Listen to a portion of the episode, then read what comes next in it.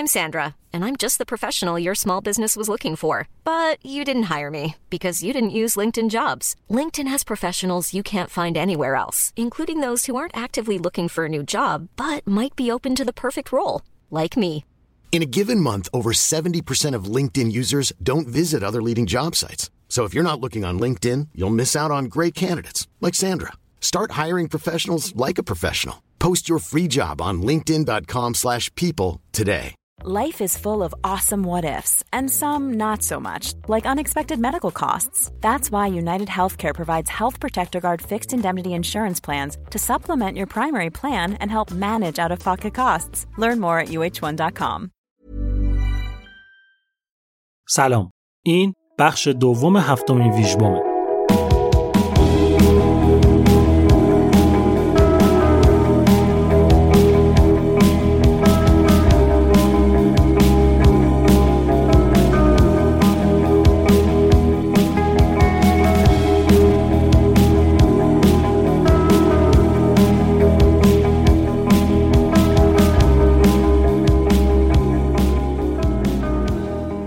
من بردیا برج نژاد هستم و این قسمت از پادکست آلبوم اوایل شهریور ماه 1401 منتشر میشه. این دومین بخش از هفتمین ویژبومه. ویژبوم قسمت‌های ویژه پادکست آلبومه که توشون آلبومایی که جدیداً منتشر شدن رو بهتون معرفی میکنم. یعنی قراره اینجا یکم بروز بشیم و اینطوری نباشه که هی از دیروز بشنویم و از امروز غافل بمونیم، که با ذهن باز و بدون تعصب و بدون اینکه بخوایم گوش خودمون رو محدود به شنیدن یه ژانر خاص یا یه دوره زمانی مشخص و قدیمی بکنیم، بتونیم خوراک جدید واسه شنیدن پیدا کنیم. توی قسمت قبلی 15 تا آلبومی که توی نیمه اول سال 2022 منتشر شدن رو بهتون معرفی کردم. حالا توی این قسمت میریم سراغ 15 تا آلبوم دیگه. آهنگایی که یه تیکه‌هایشون رو اینجا میشنوین توی کانال تلگرام قابل دانلودن. از هر آلبومی که معرفی میکنم هم یه ویدیو میذارم اونجا که با فاز آرتیستش بهتر آشنا بشین. در ضمن توی اینستاگرام هم یه سری آلبوم دیگه که ارزش شنیدن رو دارن اما جا نشدن که توی ویژبوم معرفیشون بکنم رو بهتون پیشنهاد میدم. آدرس اینستاگرام و تلگرام هر دوتاش هست آلبوم پادکست، انگلیسی و چسبیده به هم. بریم دیگه سراغ ادامه ویژبوم هفتم.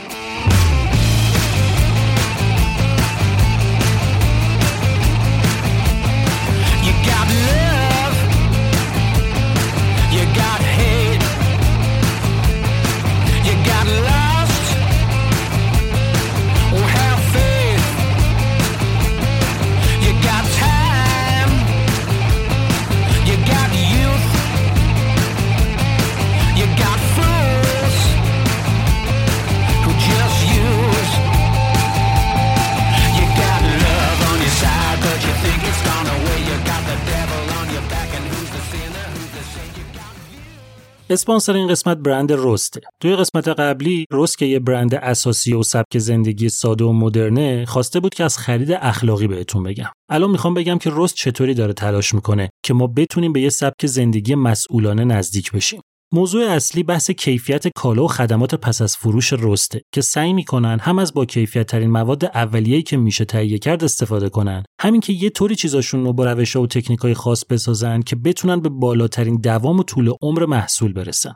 جدا از این، مسئولیت پذیریشون در مقابل مشتری هم باعث شده که توی خدمات پس از فروش خیلی خوب عمل کنن و خلاصه همه جوره حواسشون به این باشه که چیزی که ازشون می‌خریم یه عمر برامون کار کنه و مجبور نشیم بعد از یه مدت به خاطر کیفیتش به فکر عوض کردنشون بیفتیم. اینطوری هم مسئول بودنشون رو نشون میدن، هم مراقب جیبمون که یه بار هزینه کرده باشیم، همین که به محیط زیست کمک می‌کنن یه جورایی. سر همین محیط زیست توی انتخاب مواد اولیه هم وسواس به خرج میدن. مثلا از رنگای گیاهی دوست با محیط زیست استفاده میکنن، یا مثلا پرتی نداره کارشون. یه طوری برنامه‌ریزی میکنن که بتونن از چوب و پارچه‌ای که زیاد میاد واسه تولید کیف و چیزای کاربردی کوچیک استفاده کنن.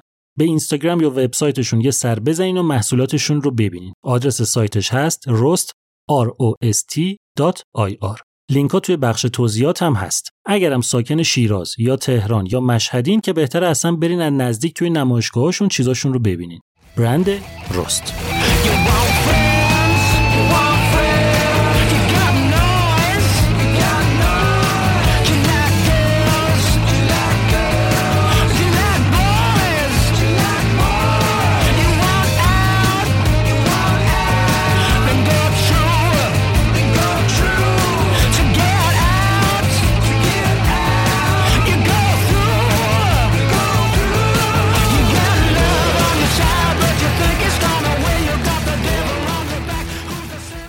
توی بخش قبلی ژانویه و فوریه و مارچ سال 2022 رو بهتون گفتم. یه دونه دیگه آلبوم از مارچ مونده که اون رو هم بگم و بعدش بریم سراغ اپریل.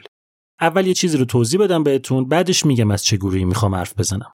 حواستون که میدونم هست، اما 2 دقیقه حواستون رو جمع‌تر بدین به من.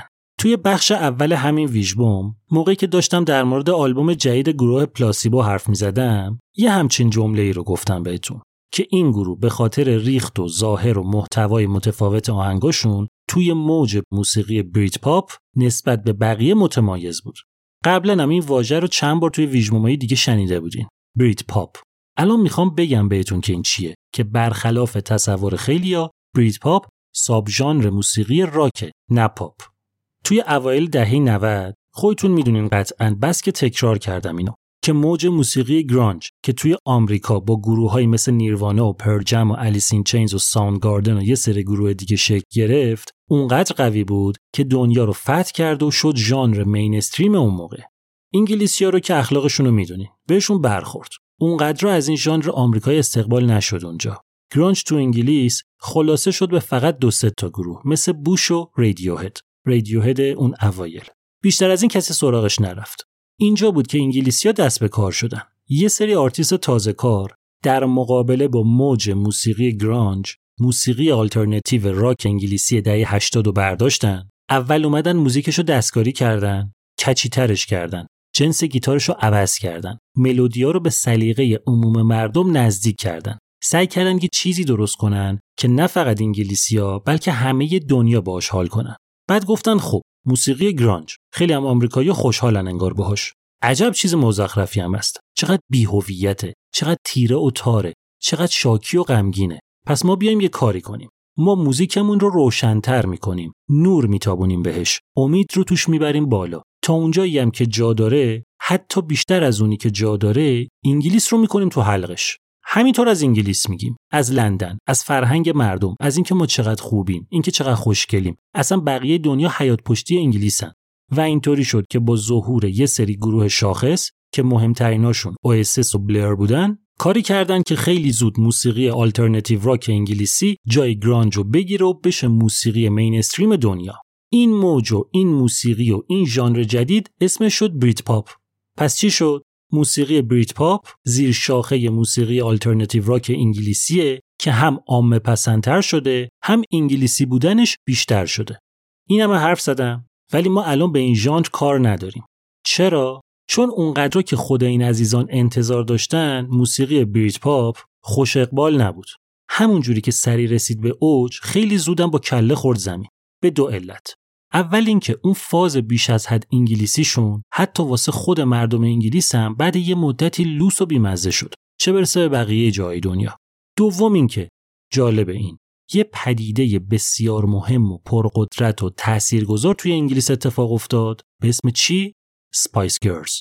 یه گروه متفاوت توی موسیقی پاپ که تونست یه جوری جای موسیقی بریت پاپو بگیره که حتی گروه‌های این ژانر، مخصوصاً اواسیس، از شدت عصبانیت واکنش‌های عجیب غریبی از خودشون نشون دادن که حالا کار نداریم. فقط این رو بگم که دقیقاً همزمان با تولد اسپایس گرلز توی انگلیس و زمین خوردن بریت پاپ، توی آمریکا هم بک استریت بویز متولد شد و شد یکی از دلایل پایین اومدن گرانج. با افول موسیقی بریت پاپ 2 اتفاق مهم افتاد. اول اینکه رسانه‌ها حس کردن که این وسط یه خلایی به وجود اومده که باید یه جوری پرش کنن. دور و برشون نگاه کردن، چشمشون خورد به کی؟ رادیوهد. گفتن این کجا بود تا الان؟ تو پرانتز بگم، رادیوهد که کار خودشو با موسیقی گرانج شروع کرده بود، خیلی زود تغییر فاز داد و اونم انگلیسی شد. پس اتفاقی که افتاد این بود که یهو رادیوهد، پشت سرش هم دورف که فازشون یکی بود، شدن مرکز توجه رسانه‌ها و به تبعیت از اونا ستاره‌های جدید مردم. نکته این بود که این 2 گروه هم یه جورایی بریت پاپ حساب می‌شدن. منتها فرقشون این بود که هم فاز انگلیسی ماجرا رو کشته بودن پایین، همین که خیلی هوشمندانه به جای اینکه بیفتن تو دام گروه‌های پیشروی آلترناتیو راک دهه 80 و کلیشه‌های موسیقی بریت پاپ، رفتن سراغ موسیقی راک دهه 60 و 70 و از اونها تأثیر گرفتن. این پس شد اتفاق اول بعد از افول موسیقی بریت پاپ. ما الان به این جریان هم کار نداریم. و اما اتفاق دوم که خیلی هم بزرگتر بود. این که با پایین اومدن موسیقی بریج پاپ یه سری گروه اومدن موسیقی آلترناتیو راکی که چند سالی بود بریج پاپ شده بود رو گذاشتن وسط، گفتن خب اینو چطوری میتونیم درستش کنیم که دوباره زنده شه؟ اومدن اون ارق ملی اگزاجره انگلیسی رو از توش درآوردن، انداختن دور. بعد گفتن ما این موزیک انگلیسی که ریشه توی موسیقی آلترناتیو راک انگلیسی داره رو برمی‌داریم، میایم با موسیقی راک و ایندی راک آمریکایی قاطیش می‌کنیم. اون وقت اینطوری یه چیز جدیدی داریم که به درد همه مردم دنیا میخوره. و اینجا بود که یه ساب ژانر جدیدی از موسیقی آلترناتیو راک شکل گرفت به اسم پست بریت پاپ. یه سری گروه هم اومدن رو کار که به خاطر همین نگرش غیر انگلیسی و جهانیشون تونستن خیلی راحت تو آمریکا معروف بشن و پشتبندش بشن یکی از جریان‌های قالب موسیقی دنیا. گروه‌هایی مثل تراویس، کین، یه جورایی کولدپلی و البته استریوفونیکس که این آخری گروهیه که الان میخوام آلبوم جدیدشون رو بهتون معرفی کنم. بهونش کردم که یه توضیحی هم در مورد جریان‌های موسیقی دهه 90 داده باشم بهتون. خب استریوفونیکس یکی از موفق‌ترین گروه‌های تاریخ موسیقی ولزه، یک گروه آلترناتیو راک که از پیشروهای موسیقی پست بریت پاپ به حساب میاد. من عاشقشون بودم اون موقع، هنوزم دوستشون دارم. منتها اون موقع یه طور عجیبی دلم میرفت براشون، مخصوصا واسه صدای خواننده گروه کلی جونز با اون خش و خوش خوشخشی که داره. واقعا نمی‌فهمم چطور یه سری از رسانه‌های انگلیس از صداش انتقاد می‌کردن. از اون موقع تقریباً 25 سال می‌گذره. استریوفونیکس تو این مدت 11 تا آلبوم موفق منتشر کرد و به نظرم هیچ وقت از اوج خودش پایین نیامده. اینا هم مثل همه وقتی خوردن به کرونا و کنسرتاشون کنسل شد، نشستن خونه که ببینن بعدش چی میشه. حدودای پارسال بود که به ذهنشون رسید که به مناسبت 25 ساله شدن گروه یه مجموعه منتشر کنن از موفق‌ترین آهنگای دوران فعالیتشون، یه کامپلیشن آلبوم یعنی. سر همین کلی جونز یعنی رهبر و خواننده گروه نشست پای لپتاپش که یه لیست در بیاره واسه این آلبومو ببینه چی دارن چی ندارن، که یهو چشمش خورد به یه فولدری یه گوشه که یادش نبود توش چی گذاشته. کلیک که کرد دید اونجا چند تا آهنگه که توی چند سال اخیر ساخته بودن و چون حالا یا آلبوماشون پر بوده یا ربطی به فاز آلبوماشون نداشته منتشرشون نکرده بودن و گذاشته بودن کنار که ببینن چی کار میخوان باهاشون بکنن، که بعداً هم کلا یادشون رفته بود همچین چیزی دارن. جونز فایلا رو برمی‌داره و چند تا آهنگ جدیدم میسازه و با بقیه گروه یه بازنگری روشون میکنه و اینطوری آلبوم 12ام گروه استریوفونیکس به اسم اوچیا شکل میگیره. آلبومی که مارچ 2022 منتشر شد و با وجود اینکه سلیقه من نسبت به سابق خیلی از موسیقی آلترناتیو فاصله گرفته، اما همچنان از شنیدن کارهای این گروه میتونم لذت کامل رو ببرم. البته که فکر میکردم قراره با یه صدای متفاوتی از کلی جونز مواجه بشم که به نظرم خدا رو شکر این اتفاق نیفتاده. جونز حدوداً 2 سال پیش مجبور شد تارای صوتیشو عمل کنه و یه مدت طولانی اصلا نمیتونست حرف بزنه. میگفتن به احتمال زیاد اگه دوباره بتونه بخونه صداش عوض میشه، که حالا به نظر من نشده. همچنان جذابه. یه تیکه از آهنگ Do You Feel My Love رو گوش کنی که بریم بعدی.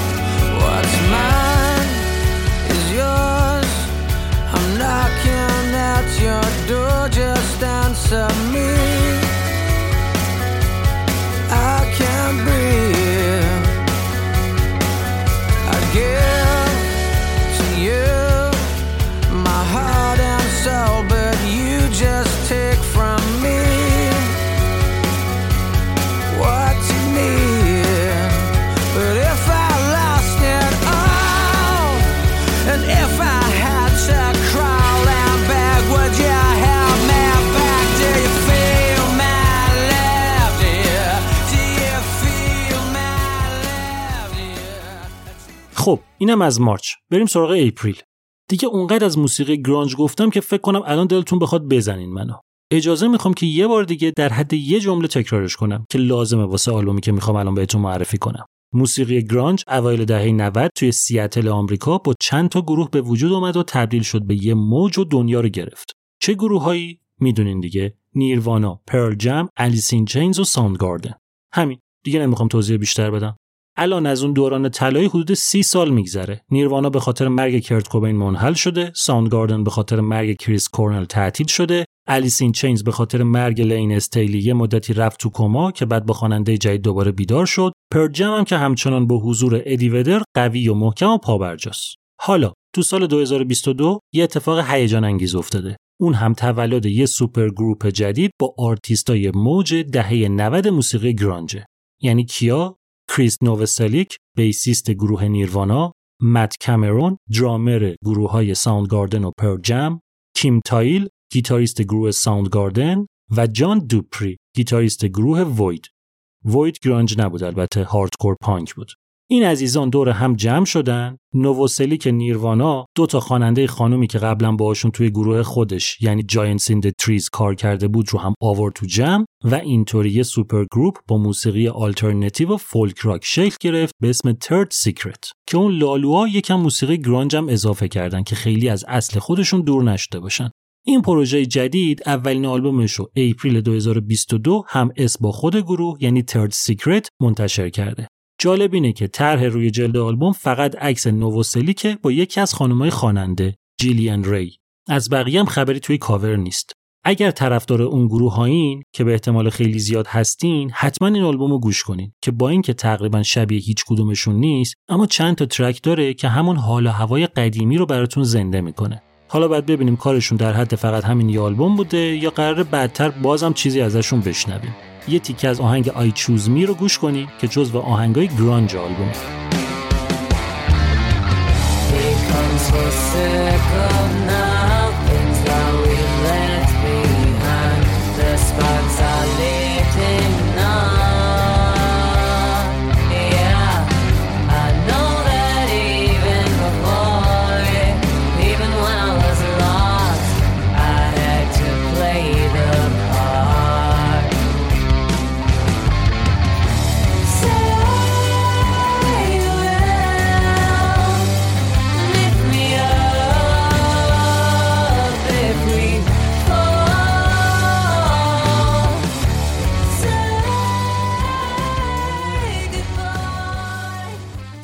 گروه آمریکایی رد هات چیلی پپرز یکی از شاخص‌ترین گروه‌های موسیقی فانک راک و آلترناتیو راک دنیاست. گروهی که تو سال 1984 اولین آلبومش رو منتشر کرد و از همون موقع هزار تا جریان و قهر و آشتی و رفت و آمد و مواد و اووردوز و مرگ رو پشت سر گذاشت تا الان که بهش میگن موفق‌ترین گروه تاریخ موسیقی آلترناتیو راک.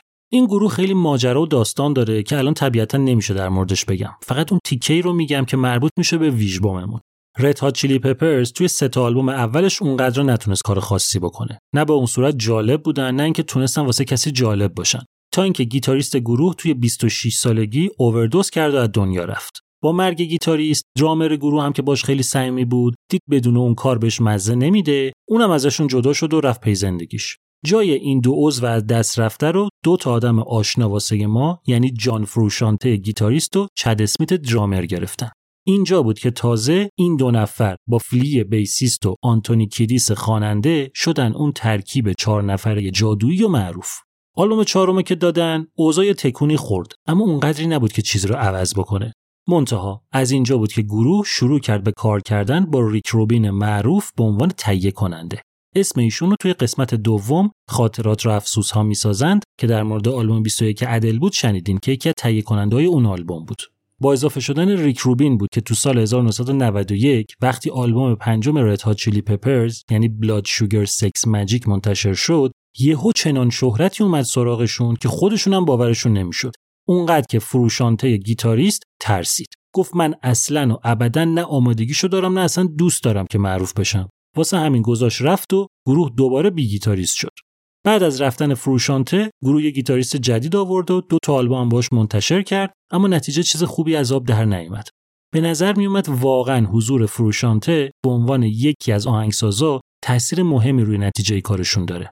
پس اینا رفتن دوباره پیش فروشانته، گفتن آقا بیا و آدم باش و قرتی بازی رو بذار کنار و برگرد.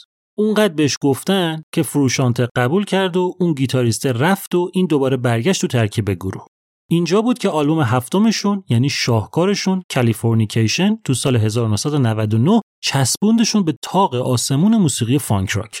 این آلبوم شد موفق‌ترین آلبوم تاریخ فعالیتشون و یکی از پرفروش‌ترین آلبوم‌های تاریخ موسیقی. گروه 2 آلبوم دیگه هم بعدش منتشر کرد که اونام خیلی خوب جواب دادن. قشنگ معلوم بود که حضور فروشانته آروم و کم حرف نقش مهمی توی خروجی کار داره. اما تو سال 2009 دوباره ایشون هوس کرد ازشون جدا بشه. این دفعه ولی دلیلش یه چیز دیگه بود. از موسیقی راک خسته شده بود و می‌خواست بره دنبال موسیقی الکترونیک و فعالیت انفرادی. پس گروه دوباره یه گیتاریست جدید آورد. آلبوم 10 رو منتشر کردن و بعد سر آلبوم 11 هم همین گیتاریست جدیده با ریک روبین تهیه کننده بحثش شد. روبین تا اون موقع 25 سال بود که باشون همکاری میکرد و 6 تا از آلبوماشون رو هم تهیه کرده بود. پس سر آلبوم 11 هم که سال 2016 منتشر شد خبری از روبین نبود و گروه با دنجر ماوس به عنوان تهیه کننده کار کرد. حالا از اینجا وارد اصل ماجرا میشیم. این که بعد از این که تور آلبوم 2016 تموم شد، بچه‌ها نشستن با آهنگ ساختن واسه آلبوم جدید، اما کار جلو نمیرفت. گیر کرده بودن. هر چی میساختن به نظرشون اونی نبود که باید بشه.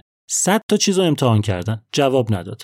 تا اینکه بینشون زمزمه افتاد که اگه الان فروشانته بود، میدونست بعد چی کار کنیم. این فکر از حالت زمزمه به مرور تبدیل شد به یه راه حل براشون و اینجا بود که دوباره رفتن سراغ فروشانته و موضوع رو باهاش مطرح کردن. گفتن آقا جان، فروشانته جان، ما باز فرو نشنتیم. تو الان 10 ساله که گذشتی رفتی، هر چقدر دوست داشتی انفرادی کار کردی دیگه. سر جدت ول کن لوس بازیاتو، برگرد بیا تو گروه. فروشانته برگشت گفت من که بدم نمیاد، منتها الان خیلی دورم از فضای موسیقی راک، فکر نکنم بتونم توی آهنگسازی کمکی بهتون بکنم. اینا هم گفتن حالا تو بیا تو فضاش قرار میگیری، خود به خود قول میزنه ازت بیرون. فروشانته گفت باشه قبول، ولی این مادر مرده چی؟ برگشتن همه چشمشون افتاد به گیتاریستشون که ساکت واسطاده بود اونجا داشت نون ماستشون میخورد. تا اومدن یه چی بگن، طرف گفت داداش من اوکی ام، فدای سرت، خدایش اینجا جای توئه نه من فقط گرم نگهش داشتم تا برگردی. پس اینطوری شد که گیتاریسته بدون دلخوری و ناراحتی از گروه گذاش رفت و فروشانته برای سومین بار به جمع گروه اضافه شد و اون ترکیب جادویی کیدیس و فلی و اسمیت و فروشانته دوباره شکل گرفت. گفتن خب یه چیز دیگه هم کمه، ببینیم ریک روبین هم برمیگرده یا نه. تماس گرفتن باهاش، روبین گفت من حوصله گیتاریستتون رو ندارم. گفتن گیتاریستمون فروشانته است. اشک تو چشاش جمع شد. گفت دوباره شما 4 نفر، منم هستم. و اینطوری شد که با ترکیب جادویی و حضور روبین آلبوم 12ام گروه به اسم Unlimited Love شکل گرفت و اپریل 2022 منتشر شد. آلبومی که اونا رو دوباره به اوج برگردوند و تونست توی 16 تا کشور بشه رتبه اول چارت. تازه این همش نیست. به نظر میاد که رد هات چیلی پپرز خیلی پر و پیمونتر از اینا وارد ماجرا شده. چون این آلبوم که 17 تا ترک داره سر جاش، تازه قرار همین 2-3 ماه دیگه آلبوم بعدیشون هم بیاد. یعنی 2 تا آلبوم توی 2022. Unlimited Love دقیقاً همون آلبومیه که ما از این گروه انتظار داریم. به قول خیلی از منتقدا، Red Hot Chili Peppers با این آلبوم تازه برگشته خونه. برگشته به همون دوران طلایی‌شو، به طور مشخص رفته تو فاز اون 3 تا آلبومی که سری دومی که فروشانته تو گروه بود منتشر کردن. با شنیدن این آلبوم تازه آدم میفهمه که چقدر دلش واسه این لعنتی‌ها تنگ شده بوده. یه تیکه از آهنگ Black Summer رو گوش کنین که بریم بعدی.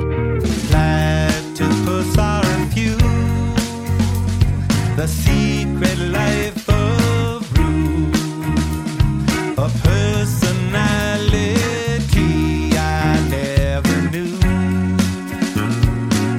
Get it on, my great with a tongue. The archers on the run, and no one stands alone behind the sun.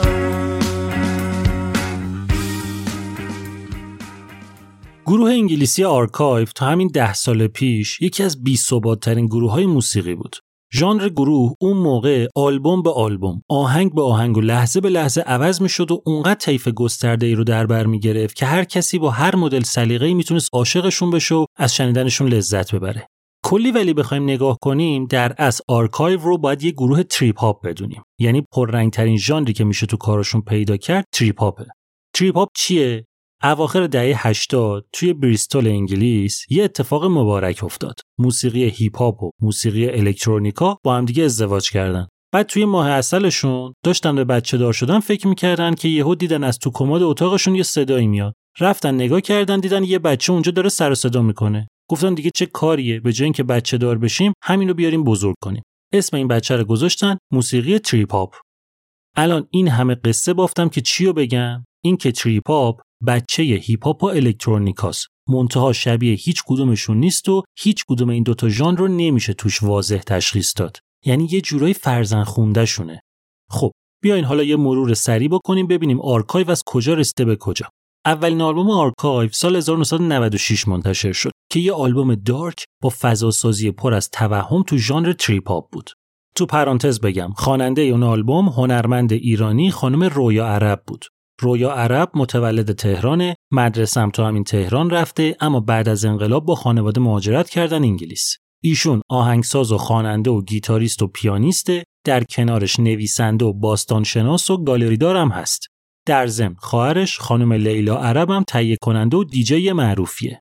حالا کاری نداریم. رویا عرب فقط تو همون یه دونه آلبوم باشون بود و بعدم ازشون جدا شد و شد سولو آرتیست. آلبوم دوم آرکایو که منتشر شد، ژانرش از تریپ هاپ فاصله گرفته بود و رفته بود سمت موسیقی پروگرسیو و پست راک.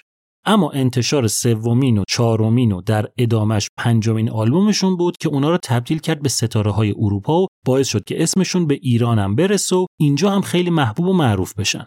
اما یه چیزی این وسط درست نبود. اینکه آرکایو به خاطر مسائل قراردادی و یه سری مشکلاتی که با کمپانیشون داشت اجازه نداشت آلبوماشو تو کشور خودش یعنی انگلیس منتشر بکنه. یعنی همه کاراشون توی کشورهای دیگه پخش و توزیع میشد. یعنی همچین گروهی با اینقدر پتانسیل واسه هموطنای خودش تقریبا ناشناخته مونده بود، تا حدی که خیلیا به خاطر اینکه این گروه یه سری از کاراشو توی فرانسه ضبط و پخش کرده بود فکر می‌کردن آرکایو گروه فرانسویه و بهش میگفتن آرشیو. توی اون دوران گروه کلی ژانر دیگه رو هم تست کرد. تریپ هاپ، پروگرسیو راک، پست راک، آلترناتیو راک، الکترونیک، حتی رپ، تا اینکه بالاخره تو سال 2012 و سر انتشار 8مین آلبومشون تونستن از شر قرارداد کوفتیشون راحت بشن و کمپانی خودشون یعنی دنجر ویزید رکوردز رو تأسیس کنن و آلبومشون رو توی انگلیس با لیبل خودشون بدن بیرون. الان از اون موقع 10 سال گذشته و آرکایو تو این مدت تقریبا محکم چسبیده به ژانر تریپ هاپ و با یه گوشه چشمی به آلترناتیو سعی کرده دیگه شاخه به شاخه نپره و تو همین خط بره جلو. حالا 12مین آلبوم آرکایو اپریل 2022 به اسم Call to Arms and Angels منتشر شده که یه اثر درخشان دیگه از این گروه تو ژانر تریپ هاپه. این آلبوم طولانی ترین فاصله زمانی رو با آلبوم قبلیشون داره، یعنی 6 سال. جدا از این آلبوم بلندترین آلبومشون تا الان هم هست. 17 تا آهنگ، مجموعاً 104 دقیقه. قبلا یه همچین تجربه‌ای رو سر آلبوم Controlling Crowds داشتن که اونجا کردنش 2 تا آلبوم. اینجا ولی به نظر میاد دوست داشتن همه رو یه جا و توی یه آلبوم داشته باشن. این رو هم بگم که همراه این آلبوم یه فیلم مستندم اومده به اسم Super 8 که هم چند تا ترک جدید توشه، همین که پشت صحنه ساخت آلبوم Call to Arms and Angels و تاثیر کرونا توی روند کار رو نشون میده. آرکایو گروه عجیبیه. گروهی که بعد از کلی رفت و آمد الان 10 نفر است که 5 نفرشون خوانندن فقط، که یکیشون تازه سر این آلبوم بهشون اضافه شده. موسیقیشون کاملا امضای خودشونه. امکان نداره اونا رو با هیچ گروه دیگه اشتباه بگیریم. موسیقی آرکایو مثل بدن انسانه. تک تک اعضا به بهترین شکل دارن کارشون رو انجام میدن و از اون مهمتر کاملا با همدیگه هماهنگن. فقط کافیه یکیشون که به نظرت اونقدر مهم نیست و حذف کنی. اون وقته که ممکنه حتی باعث مرگ کل سیستم بشی. آلبوم جدید یه بازگشت موفقیت آمیز واسه این گروه دوست داشتنیه. اثری که میتونه جلوی طرفدارایی که کلی انتظار کشیدن رو سفید از آب در بیاد. یه تیکه از آهنگ We Are The Same رو گوش کنین که بریم بعدی.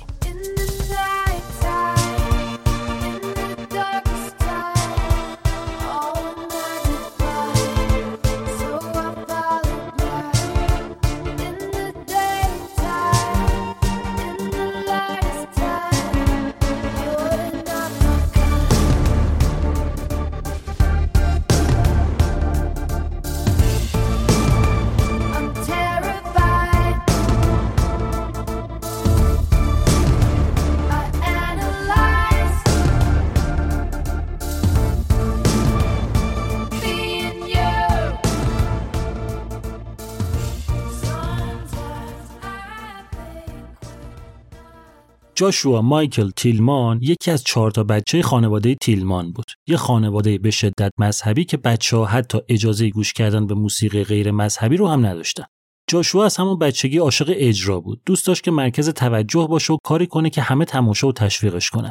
توی فضایی که مامان و باباش درست کرده بودن، تنها چیزی که به نظرش میرسید میتونه اونو به هدفش برسونه، این بود که وقتی بزرگ شد کشیش بشه، که بره بالای منبر و مراسم مذهبی رو اجرا کنه و بقیه رو تحت تاثیر قرار بده. 12 سالش که بود، مامان و باباش اجازه دادن که واسه عضویت توی گروه موسیقی کلیسا و مدرسه مذهبی که میرفت، درامز و گیتار یاد بگیره.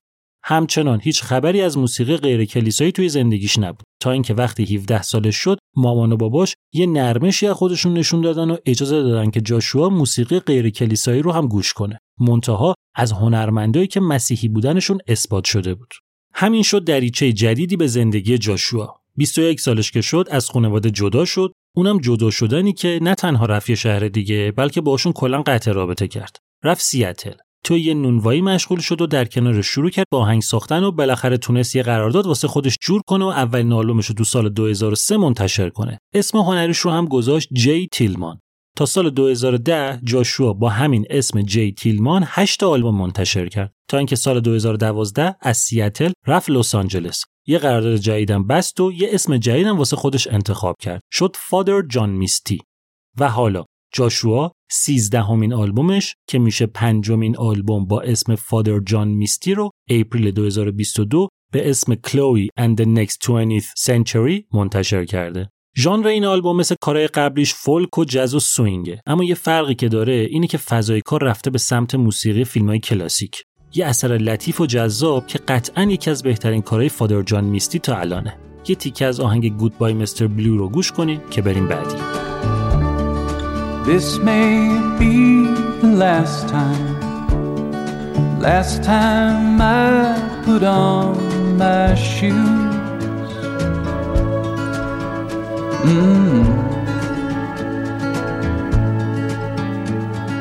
Go down to the corner and buy the damn cat the expensive food.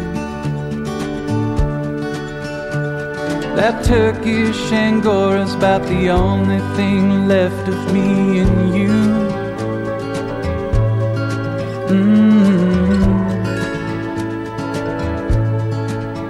Early this morning He started making sounds that say don't the last time come too soon.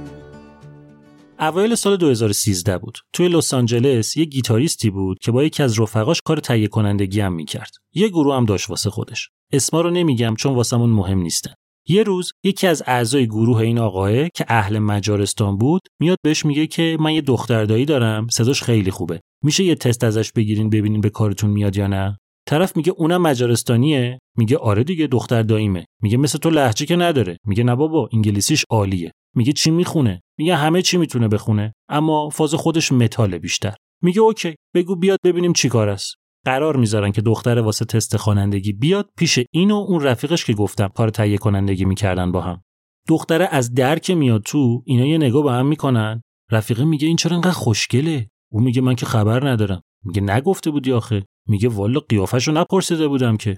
اون میگه حالا کار ندارم ولی این قیافه میتونه متال بخونه اصلا؟ اون یکی میگه چه میدونم لباساش که میگه میتونه. زایا سلان نمیتونیم بگیم خوشگلی تست نمیگیریم ازت که. بذار بخونه یه جوری میپیچونیمش بعدا. میگن خیلی خوب شما بخون ببینیم چطوریایی.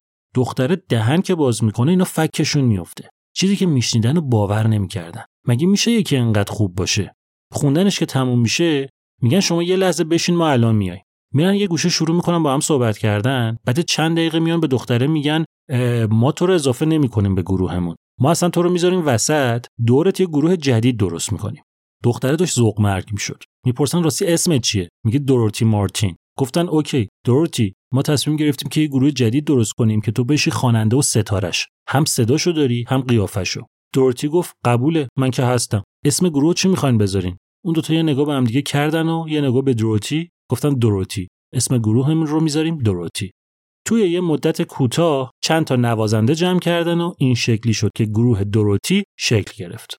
سال 2014 یه سینگل دادن بیرون که کار با هم دیگه رو مزه کنن. نتیجه فوق العاده بود تا حدی که مجله رولینگ استون نوشت دوروتی گروهیه که حتما باید بشناسینش. و بالاخره اولین آلبوم گروه به اسم راکیز دد سال 2016 منتشر شد. آهنگا رو دوروتی و اون دوتای دیگه نوشته بودن که اون اصلیه گیتاریست گروه بود، اون یکی تهیه کننده. آلبوم خیلی خوب جواب داد، کلی ازش استقبال شد. منتها کار اونطوری که بعد جذب جون دوروتی بشه نشد. اختلاف نظر افتاد بینشون و بحث اونقدر بالا گرفت که اون دوتا یعنی گیتاریست و تهیه کننده بیخیال گروه شدن و کلشو بخشیدن به دوروتی. بالاخره اسم گروه اسم ایشون بود، نمیشد اونو حذف کنن. اینجا بود که دوروتی کاری کرد. رفت دنبال خانم لیندا پری. پری خواننده گروه فورنان بلانز بود، گروه معروفی که فقط یه دونه آلبوم منتشر کرد. منتها با همون یه دونه آلبوم مخصوصا آهنگ What's Going On شهرت جهانی پیدا کرد.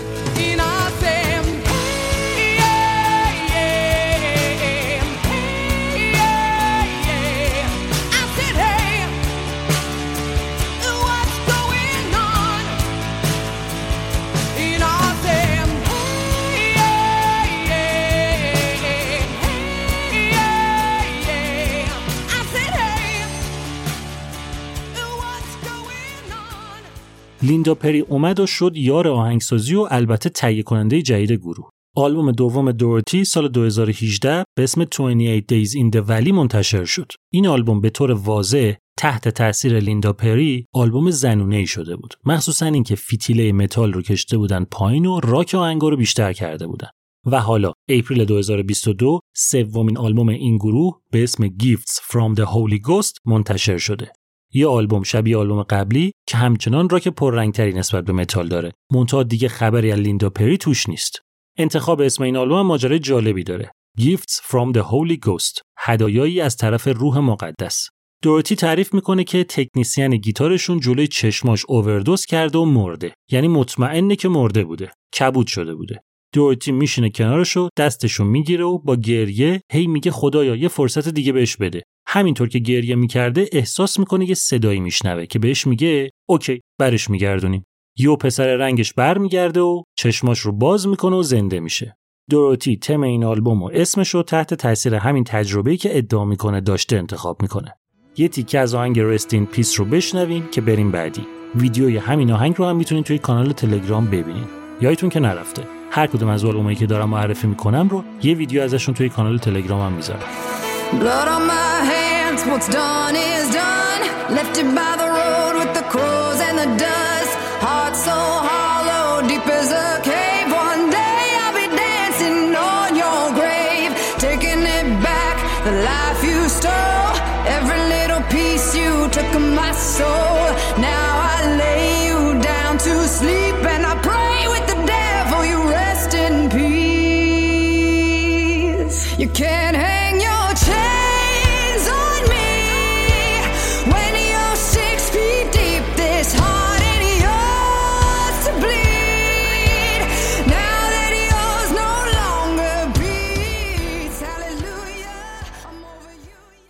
وقتی صحبت از موسیقی متال میشه کافیه بگم آلمان. اون وقت اولین اسمی که به ذهنتون میرسه چیه؟ بله خودشه، رامشتاین. اصلا کلا چند تا گروه تو دنیا میشناسین که آهنگاشون غیر انگلیسی باشه و به این درجه از شهرت و موفقیت رسیده باشن؟ یه گروه ساختار شکن از همه نظر که نه شبیهش هست و نه شبیهش میاد. جدا از موسیقی متفاوتشون، اجراهای زنده این گروه به قدری معروف و خاص و عجیبه که شده یکی از مهمترین دلایل شهرتشون تو دنیا. سیرکی به پا میکنن که باورتون نمیشه. سناریو دارن قشنگ، آتیش میزنن، منفجر میکنن، پرتاب میشن، پرتاب میکنن. یه کارهای عجیب و حتی خطرناکی که واقعا باید حضور توی کنسرتاشون رو تجربه کنین تا بفهمین چی دارم میگم. رامشتاین وقتی اولین آلبومش رو تو سال 1995 منتشر کرد، با اینکه به اون صورت فروش خوبی نداشت، اما از طرف رسانه‌ها خیلی بهش توجه شد. اونقدر که اصلا یه ژانر جدیدی تو موسیقی تحت تاثیر همین آلبوم به وجود اومد که رسانه‌ها اسمش رو گذاشتن نای دوچه هرته. اگه درست تلفظ کرده باشم، یعنی خشونت جدید آلمانی یا یه چیزی تو همین مایه‌ها. این چیه؟ اینا اومدن موسیقی اینداستریال متال رو با المان‌های الکترونیک و تکنو قاطی کردن. نتیجه رو بردن تو قالب موسیقی راک آلمانی. این رو هم بگم البته که چند ماه قبل از این آلبوم رامشتاین، یه گروه آلمانی دیگه به اسم اومف توی دومین آلبومش به یه همچین فضایی رسیده بود. منتها با اولین آلبوم رامشتاین بود که به عنوان یه ژانر جدید پذیرفتنش و این اسم روش گذاشتن و شروع کردن ازش صحبت کردن. یعنی خلاصه این یه ژانر کاملا آلمانی و فقط توی آلمان و اتریش میتونین پیداش کنین. رامشتاین گروه بزرگ و مهمیه. الان حدود 30 سال از شروع فعالیتش میگذره و یکی از موفق‌ترین پروژه‌های موسیقی آلمان به حساب میاد. منتها گروه خوشنامی نیست. به هزار دلیل که خودتون میتونین اکثرشون رو حدس بزنین. تصویری که از خودشون نشون میدن، خشونت نمایشی مریضی که دارن، چیزایی که توی آهنگاشون در موردشون صحبت میکنن، اینا باعث شده همونقدر که طرفدارای جدی دارن، مخالفای جدی‌تری هم داشته باشن. حالا اپریل 2022 هشتمین آلبوم این گروه به اسم زایت، یعنی تایم، زمان، منتشر شده. آلبومی که اصلا جزء برنامه‌شون نبود که بسازنش. منتها کنسل شدن کنسرتاشون سر جریان کرونا باعث شد که به جای اینکه برن خونه بیکار بشینن، هر کدوم جدا تو خونه‌هاشون مشغول بشن و سهم خودشون از ساخت و اجرای آهنگا رو انجام بدن که نتیجه شده یه آلبوم فوق‌العاده دیگه از این گروه مریض و دوست داشتنی. یه تیکه از آهنگ گیفتش که میدونم تلفظش چیز دیگه است، اما واقعا در توانم نیست که درستش رو بگم و گوش کنین که بریم بعدی.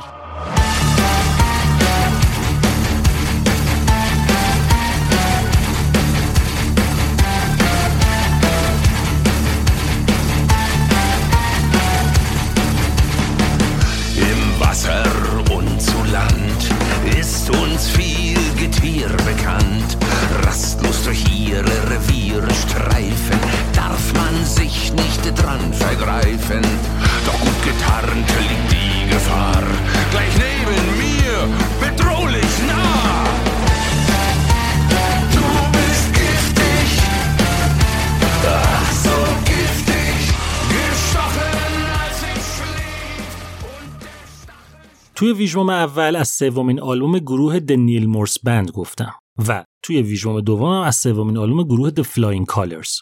وچه مشترک این دوتا گروه اسطوره‌ای به اسم نیل مورس که بجز این دوتا 6-7 گروه و پروژه دیگه هم داشته و داره که اولینشون گروهی به اسم اسپاکس بیرد، یه گروه صاحب سبک موسیقی پروگرسیو راک که نیل مورس به همراه برادرش آلن مورس توی سال 1992 تأسیس کرده بود.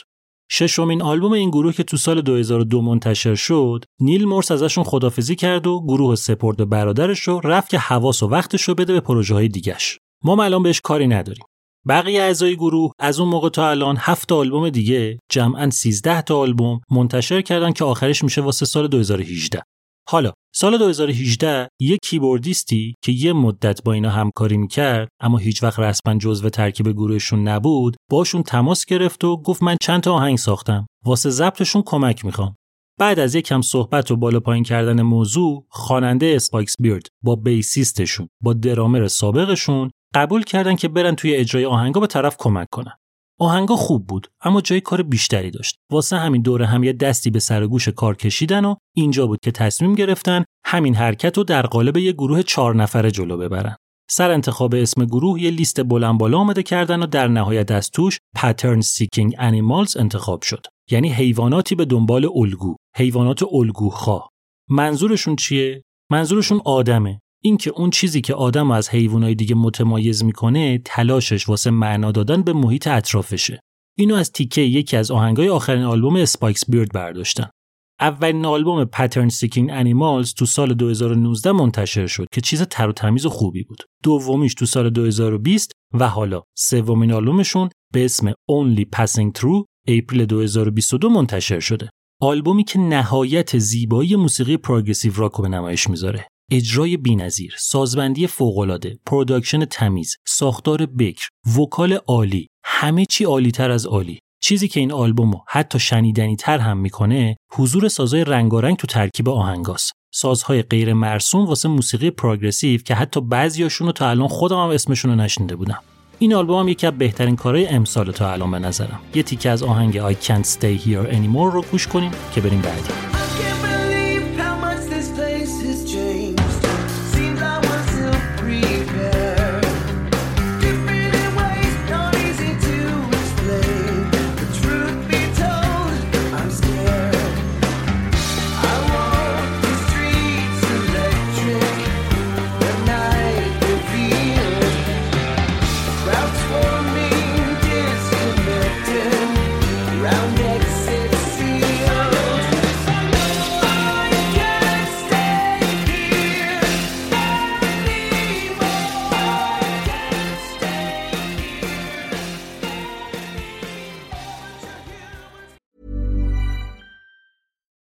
Here's a cool fact.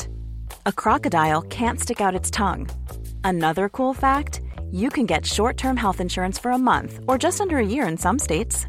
United Healthcare short-term insurance plans are designed for people who are between jobs, coming off their parents' plan, or turning a side hustle into a full-time gig.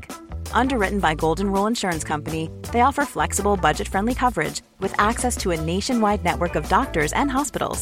Get more cool facts about United Healthcare short-term plans at uh1.com.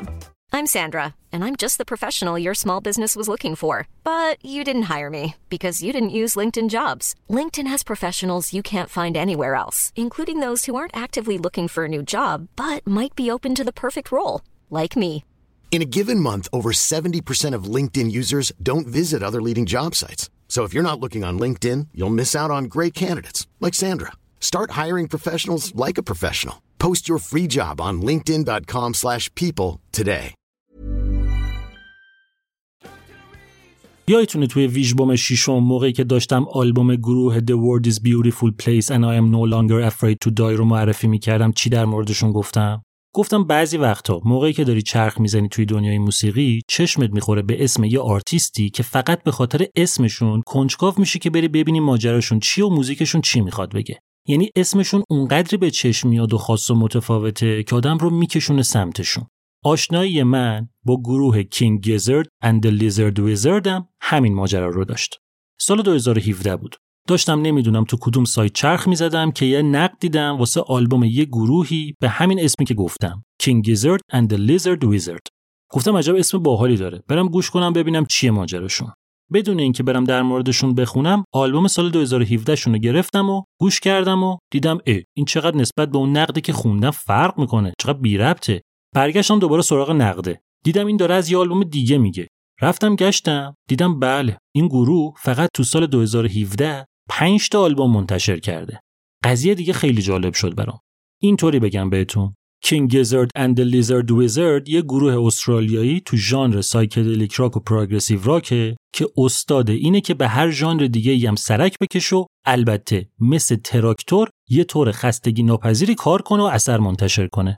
بذارین اینطوری بگم، این گروه توی 10 سالی که از فعالیتش میگذره، دقت کنین، توی 10 سال 20 تا استودیو آلبوم، 10 تا لایو آلبوم، 2 تا کامپلیشن آلبوم، 3 تا ای پی منتشر کرده. بعد میدونین جالب چیه؟ اینکه همشون عالیان. من که بعید میدونم همشون رو گوش کرده باشم، واقعا قطعا یه چیزایی از دستم در رفته، خودم نفهمیدم. منتها اونایی که شنیدم هوش از سرم برده. قشنگ میتونین یه فضای سایکدلیک مریض و در عین حال رویاگونه رو توی کاراشون حس کنین.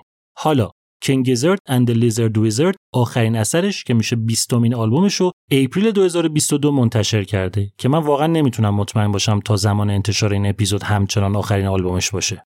این آلبوم که اسمش هست آمنیوم گادریوم یه دابل آلبوم 80 دقیقه‌ای با 16 تا ترکه که با فاصله فکر می‌کنین چقدر؟ فقط 50 روز، یعنی کمتر از 2 ماه از آلبوم 19مشون منتشر شده. یعنی تا الان 2 تا آلبوم تو سال 2022 منتشر کردن. میشه آخه مگه؟ بعد تازه یه چیزی بگم بیشتر تعجب کنین. استارت ساخت این آلبوم تو سال 2019، یعنی 2 سال قبل از انتشارش زدن. بعد تو کرونا 3 تا آلبوم منتشر کردن که هر کدوم توی خونه‌هاشون سهم خودشون رو جدا ضبط کردن. بعد واسه این آلبوم جدیده هر 6 تا عضو گروه دوباره تو استودیو جمع شدن و این آلبوم رو با هم دیگه ضبط کردن. جالب اینه که تو این آلبوم 2 تا ژانر دیگر رو هم به کلکسیونشون اضافه کردن، هیپ هاپ و کراتراک. کراتراک رو که تو همین ویژبوم سر آلبوم ارثلس توضیح دادم بهتون چیه. الان میخوام یه تیکه از آهنگ کپلر 22B رو براتون بذارم، اما خواهش میکنم خودتون برین اولین ترک این آلبوم یعنی دریپینگ تپ رو گوش کنین. خواهش کردم ازتون. این آهنگ طولانی ترین آهنگ دوران فعالیت این گروه تا الان، 18 دقیقه است. یه شاهکاری که فضاسازی عجیبش بین اسید راک و سایکدلیک راک قشنگ میتونه وحشیتون کنه. قول دادینا چی بود اسم آهنگ؟ The Dripping Tap. چون طولانیه واقعا نمیتونم یه تیکش رو انتخاب کنم که حق مطلب رو برسونه، واسه همین یه ترک دیگه‌اش رو میذارم. پس یه تیکه از Kepler 22B رو گوش کنین که بریم بعدی.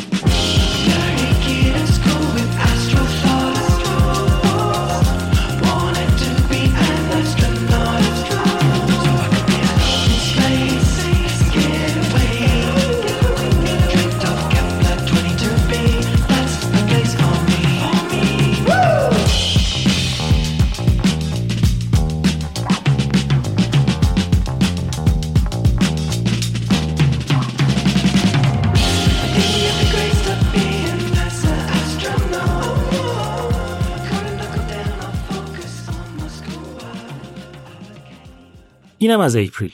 بریم سراغ می. حدودای سال 2006 یه دختر جوان موزیسین بود تو لندن که داشت سعی میکرد خودش رو تو دنیای موسیقی بالا بکشه و سری تو سرا دراره. اسمش ایزابلا سامرز بود. هنر میخوند. با یه سری برنامه تلویزیونی هم کار میکرد. هم موسیقی میساخت براشون، هم هر کار دیگه‌ای که ازش برمیومد و انجام میداد. تا اینکه با چند تا رپر رفیق شد و خیلی جدی وارد دنیای موسیقی هیپ هاپ شد. در این حد جدی که خونه‌شو تبدیل کرد به استودیو، شروع کرد به موزیکای هیپ هاپ ساختن واسه آرتیستای مختلف. قضیه بزرگ نبود، واسه همین هر کار دیگه‌ای که بهش میخورد و این وسطا انجام میداد. همین موقع هم بود که بین دوستاش معروف شد به ماشین، یعنی ایزابلا سامرز رو ایزا ماشین صدا میکردن رفیقاش. تا اینکه یه روز اعضای یه گروهی اومدن استودیوی ایزا ماشین که یکی از آهنگاشون رو براشون ریمیکس کنه. یکی از اینا با دوست دخترش اومده بود، یکی به اسم فلورنس ولش. وقتی ایزا ماشین فلورنس رو دید، برگشت گفت ببینم تو چرا انقدر آشنایی؟ قبلا هم دیگر ندیدیم جایی؟ فلورنس گفت نشناختی منو؟ گفت نه والا. گفت من خواهر گریسم. گفت گریس همون دختر کوچولوئه که من بیبی سیترش بودم؟ گفت آره. همین شد شروع رفاقت ایزا ماشین و فلورنس ولچ. بعد از یه مدتی ایزا یه فکری به ذهنش رسید. فلورنس صداش خوب بود، موزیک بلد بود. ایزا همیشه دلش می‌خواست از فضای به شدت مردونه موسیقی هیپ هاپ بیاد بیرون و با یه دختر کار کنه. پس به فلورنس پیشنهاد داد که با همدیگه یکی دوتا آهنگ کار کنن. اینجا بود که همکاری این دو نفر شکل گرفت. ایزا ماشین شد آهنگساز، فلورنس ولش هم شد لیریسیست. اسم خودشون هم گذاشتن فلورنس ربات ان ایزا ماشین که یکم بعد دیدن خیلی طولانیه، تغییرش دادن به چی؟ فلورنس اند ماشین. و اینجا بود که هسته اصلی یکم موفق ترین گروه های ایندی راک و ایندی پاپ انگلیسی شکل گرفت. با جمع کردن چند تا نوازنده و نشستن ایزا ماشین پشت کیبورد و واسطادن فلورنس ولش پشت میکروفون، اولین آلبوم گروه تو سال 2009 منتشر شد. آلبوم خیلی خوب جواب داد. منتها سر آلبوم دومشون بود که یهو شهرتشون جهانی شد. با اینکه اینا گروه بودن، با اینکه ایزا و فلورنس با همدیگه گروه را انداخته بودن، اما آروم آروم، البته اونقدرام آروم نبود، همه چیز رفت سمت فلورنس و ایزا نمیدونم چرا توی حاشیه موند. عکس فلورنس روی کاور بود. اسم واقعی فلورنس روی گروه بود. لیریکس در نتیجه حرف و آهنگا رو فلورنس داشت مینوشت. صدای فوق‌العاده‌اش که واقعا یکی از بهترین صداهای خانم توی موسیقی حال حاضر دنیاست، اصلا نمیذاش کسی دیگه‌ای به چشم بیاد. کوتاه کنم حرفو. و حالا فلورنس اند ماشین می 2022 پنجمین آلبومش رو به اسم دنس فیور منتشر کرده. یه چیزی که جالبه اینه که ایزا ماشین همچنان تو ترکیب گروهه، اما تقریباً توی دوتا آلبوم آخر این گروه هیچ نقشی توی هیچی نداشته. یعنی نه به عنوان آهنگساز، نه به عنوان نوازنده توی هیچ ترکی حضور نداره و کار خاص دیگه‌ای هم نکرده. به نظر میاد بیشتر سرش گرم ساخت موسیقی فیلم و سریال باشه، اما اینکه چطور هنوز اسمش تو ترکیب گروه رو نمیدونم. آلبوم جدید 14 تا ترک داره، لیریکس همه آهنگا با فلورنس ولشه، دوتاشون رو هم آهنگاشو خودش ساخته، بقیه آهنگا رو 3-4 تا آهنگسازی که معمولا باهاشون کار میکنن و توی ترکیب گروه نیستن نوشتن. یه تیکه از آهنگ فری از این آلبوم بشنوین که بریم بعدی.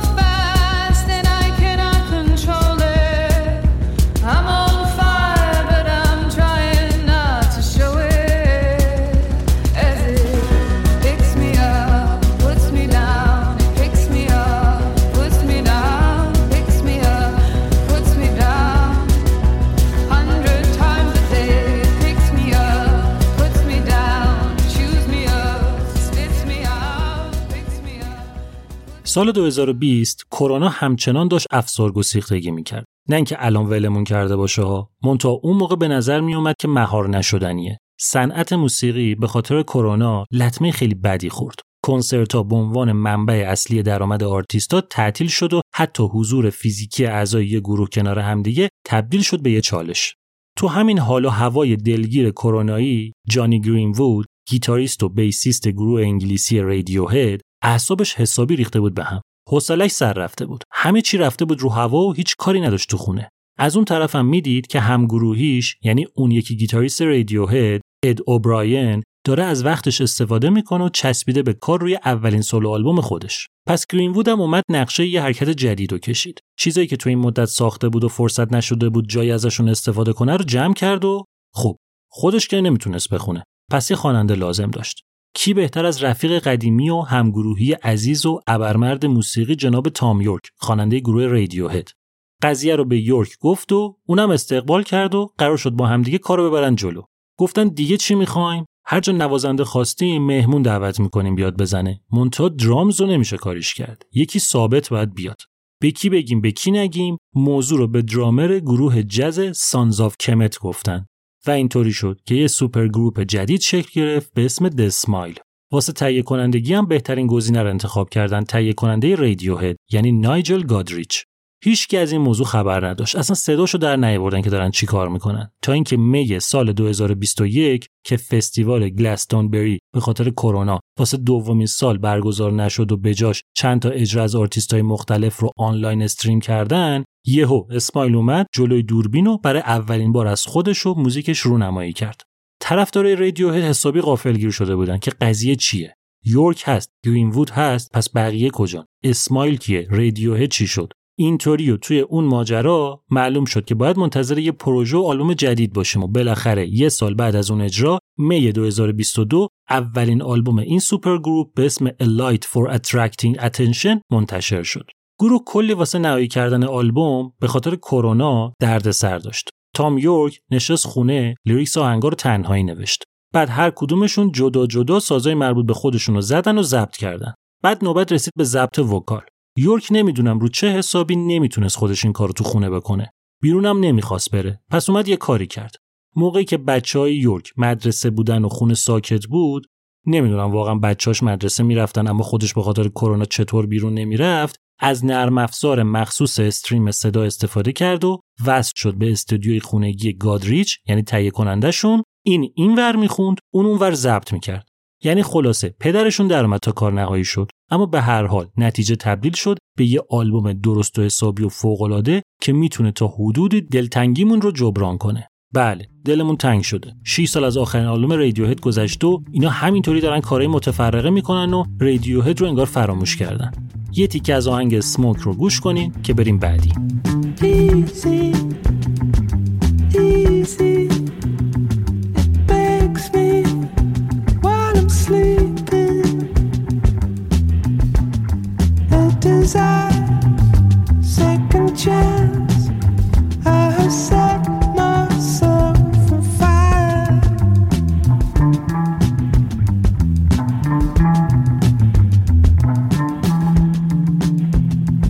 It's easy.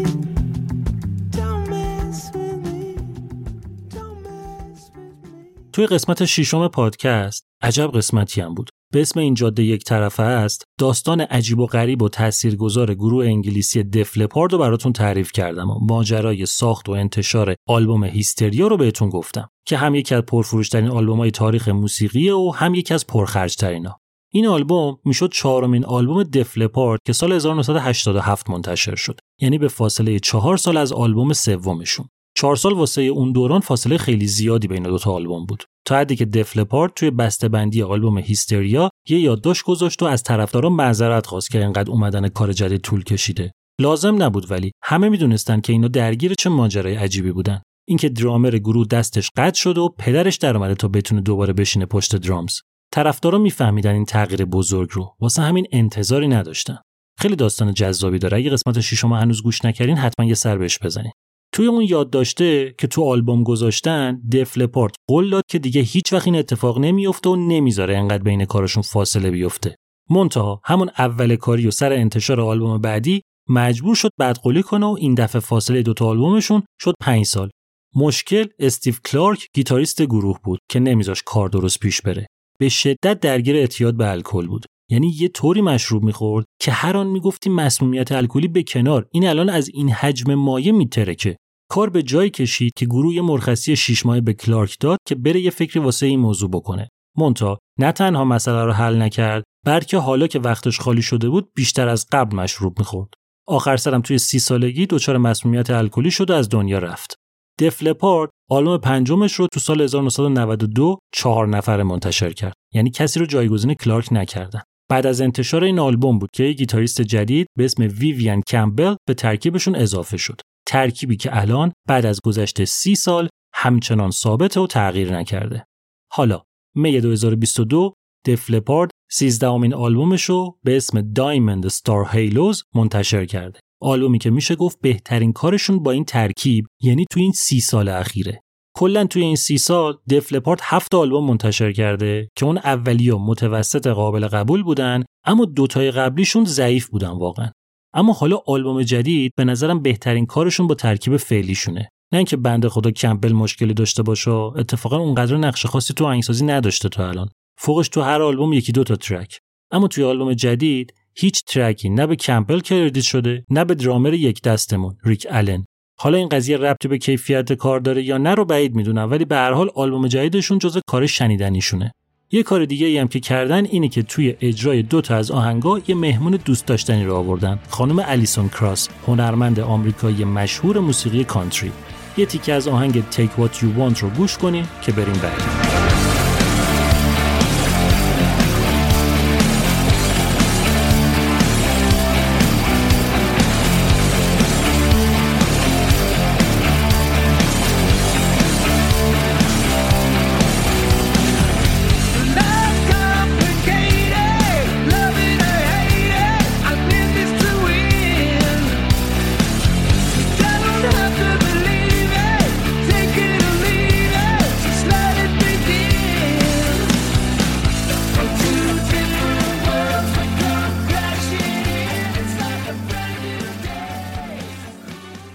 اینم از می.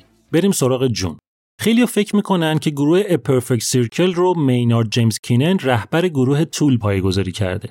درسته که یه جورایی میشه گفت مینارد چهره اصلی و فرانتمن این گروهه. منتها پشت شکل‌گیری گروه یه نفر دیگه است و یه ماجرای دیگه‌ای داره. اوایل دهه 90 که گروه تول تازه کارشو شروع کرده بود و هنوز آلبوم منتشر نکرده بود، مینارد با یه گیتاریستی رفیق شد به اسم بیلی هاوردل که بعد از یه مدتی رفاقتشون تبدیل شد به همکاری و هاوردل شد تکنیسین گیتار گروه تول. چند سال گذشت و هاوردل به یه مشکلی خورد که بعد میگشت دنبال خونه. مینارد هم که دید رفیقش به کمک احتیاج داره، بهش پیشنهاد داد که تو خونش یه اتاق خالی داره تا وقتی که هاوردل یه جایی رو پیدا کنه بیاد اونجا زندگی کنه. همخونه شدن این دوتا باعث میشه که وقت بیشتری رو با هم بگذرونن. یه شب همینطوری حرفش پیش میاد و هاوردل دموی کارایی که خودش ساخته بود و به کسی در موردشون چیزی نگفته بود و میذاره که مینارد بشنوه. مینارد عشق میکنه. برمیگرده میگه اصلا اینو دارم گوش میکنم، صدای خودمو میشنوم که دارم آوازشو میخونم.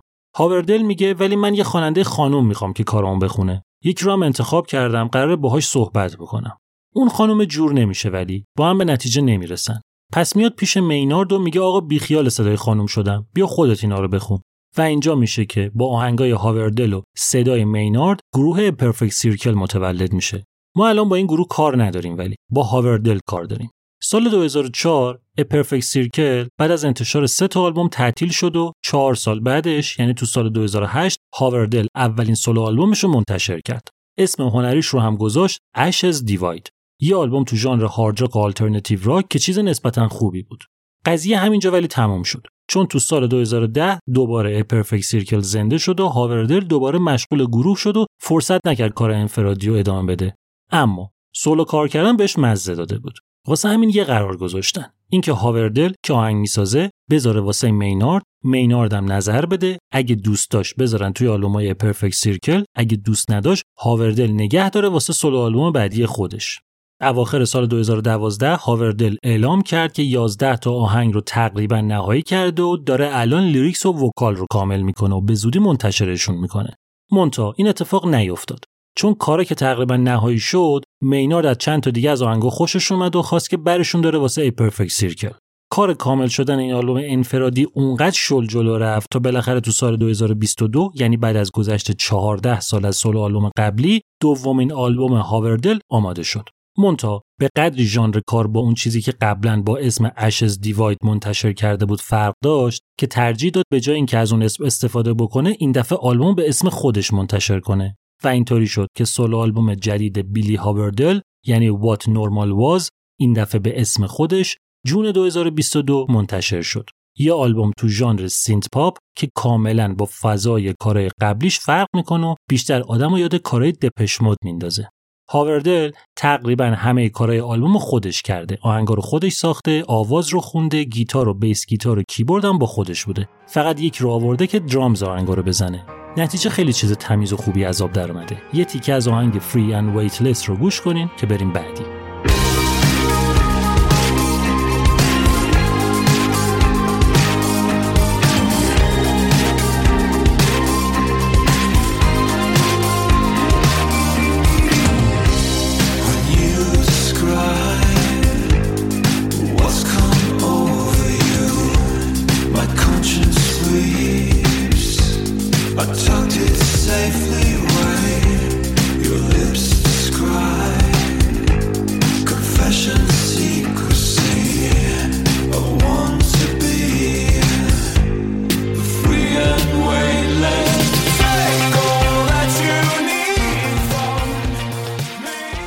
میخوام یه پروژه استثنایی رو بهتون معرفی کنم. یه آقای نویسنده‌ای هست به اسم کلاودیو سانچز.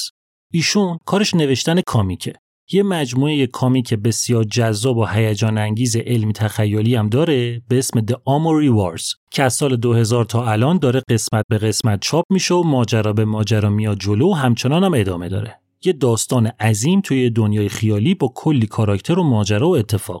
حالا این ربطش به ما چیه؟ بیشتر به نظر میاد به پادکست هیرولیک مربوط باشه. اما قضیه اینجا جالب میشه که آقای سانچز نه تنها به عنوان نویسنده این داستان رو داره تو کامیکا و کتابایی که مینویسه میبره جلو، بلکه ایشون به عنوان خواننده، گیتاریست و رهبر گروه پروگرسیو راک کوهید اند کمبریا با کانسپت آلبومایی که بر اساس کتاباش ساخته داره داستان رو با موسیقی هم برامون تعریف میکنه. محشر نیست؟ شما ایده رو ببین آخه. اسم گروه کوهیدن کمبریا اسم زن و شوهر قهرمان داستانه. سانچز تا الان 10 تا آلبوم منتشر کرده که به جز یکیش که تو سال 2015 منتشر شده، بقیه همه کانسپت آلبومایی هن که دارن داستان کامیک د آموری وارز رو تعریف میکنن. حالا قضیه چیه؟ یه دنیاییه به اسم هیونز فنس که 78 تا سیاره و 7 تا ستاره داره. کوهید و کامبریا یه زوجن که با یکی که میخواد به این دنیا حکومت کنه وارد جنگ میشن تا جلوشو بگیرن. این داستان میشه ماجرای آلبوم اول و 5م گروه. بعد توی یه داستان دیگه توجه میره روی کلاودیو، کاراکتر هم اسم و نویسنده که میشه پسر کوهید و کمبریا که سفری رو شروع میکنه که بتونه ردایی رو پیدا کنه که میشه باهاش هیونز فنس رو نجات داد. این داستان توی آلبوم‌های دوم و سوم و چهارم تعریف میشه. پس این شد 5 تا آلبوم اول. آلبوم ششم همونیه که ربطی به این دنیا نداره. بعد توی آلبوم‌های هفتم و هشتم یه داستان دیگه داریم که دکتری به اسم سیریوس آموری از نمیدونم کجا وارد دنیای اینا میشه و میخواد سر از اسرار عجیب و غریبش در بیاره. توی آلبوم نهم که سال 2018 منتشر شد یه داستان دیگر رو شروع میکنه که برمیگرده سراغ همون جنگ درون دنیایی. این داستان طبق کتاب 5 تا بخش داره که توی آلبوم نهم که اسمش هست Waxes Act 1 The Unheavenly Creatures بخش اول رو تعریف میکنه و حالا به فاصله 4 سال از اون آلبوم جون 2022 دهمین آلبوم کوهیدن کمبریا که میشه دومین بخش از داستانی که توی آلبوم قبلی شروع شده به اسم Waxes Act 2 A Window of the Waking Mind منتشر شده که توی بسته‌بندی نسخه ویژه آلبوم هم یه کتاب 96 صفحه‌ای گذاشتن که یه خلاصه از محتوای داستان رو تو خودش داره. یعنی هر چقدر از خوب بودن این گروه بگم کم گفتم. هر آلبومشون یه شاهکار مثال زدنیه. اصلا داستانو بذاریم کنار. موسیقی یه پروگرسیو راکو تو بعضی جاها آلترناتیو راک تمیز با کمی چاشنی الکترونیکه که به خودی خود آدمو جذب میکنه. حالا داستان رو هم بهش اضافه کنیم که دیگه محشرتر از محشر میشه. اما فاز آلبوم جدید با کارهای قبلیشون فرق داره. تنوع ژانر خیلی بیشتر از قبله. سانچز توی مصاحبه گفته که ترجیح میده خودشو محدود نکنه و به جای اینکه به طرفدارش چیزی رو بده که میخوان، ریسک کنه و چیزی رو بهشون بده که براشون تازگی داره. یه چیز جالب بگم بهتون. سانچز نوشتن این آلبوم رو تو سال 2019 شروع کرد. یه آهنگ نوشته بود در راستای داستان. ماجراش این بود که یه سازمان خلافکاره که سر یه ماجرایی از مردمی که توی قرنطینه گیر افتادن دزدی میکنه. بعد یهو قضیه کرونا که اتفاق افتاد، سانچز دید ممکنه سوء تفاهم بشه. کلاً این آهنگو این تمو از توی آلبوم حذف کرد. گذاشت واسه بعد. یه تیکه از آهنگ A Disappearing Act رو گوش کنین که بریم سراغ آخرین آلبوم این ویشنو.